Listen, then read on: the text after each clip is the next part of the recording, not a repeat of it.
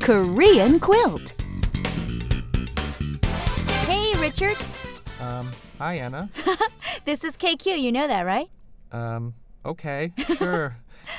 what are what are we supposed to be doing? My God, I don't even know what we're doing here. Are we supposed to be helping Oh, I'm people with their taekwondo? I'm sorry, everybody. I caught Richard off guard. Okay, today we're going to learn how to give someone support I need support and, and I need luck. and wish them well. I need like good fortune or something. Exactly. so, Fortune cookie? for instance, if someone has a big test to take, you can say, "Hey, good luck. I give you my support. I wish you well.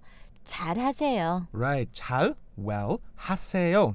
Do it. hmm So another popular expression that Koreans use is "파이팅, Yeah. 파이팅."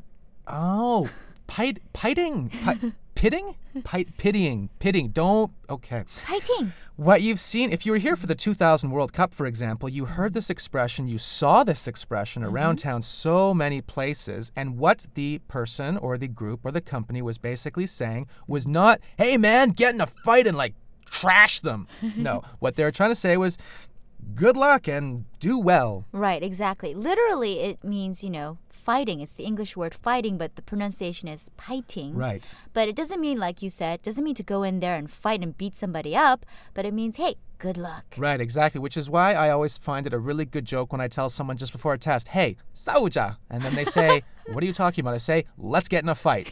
Who are you? So the correct expression, fighting. Fighting or 잘하세요. Right, so remember those the next time for the big game or the big test, and you will look very fluent.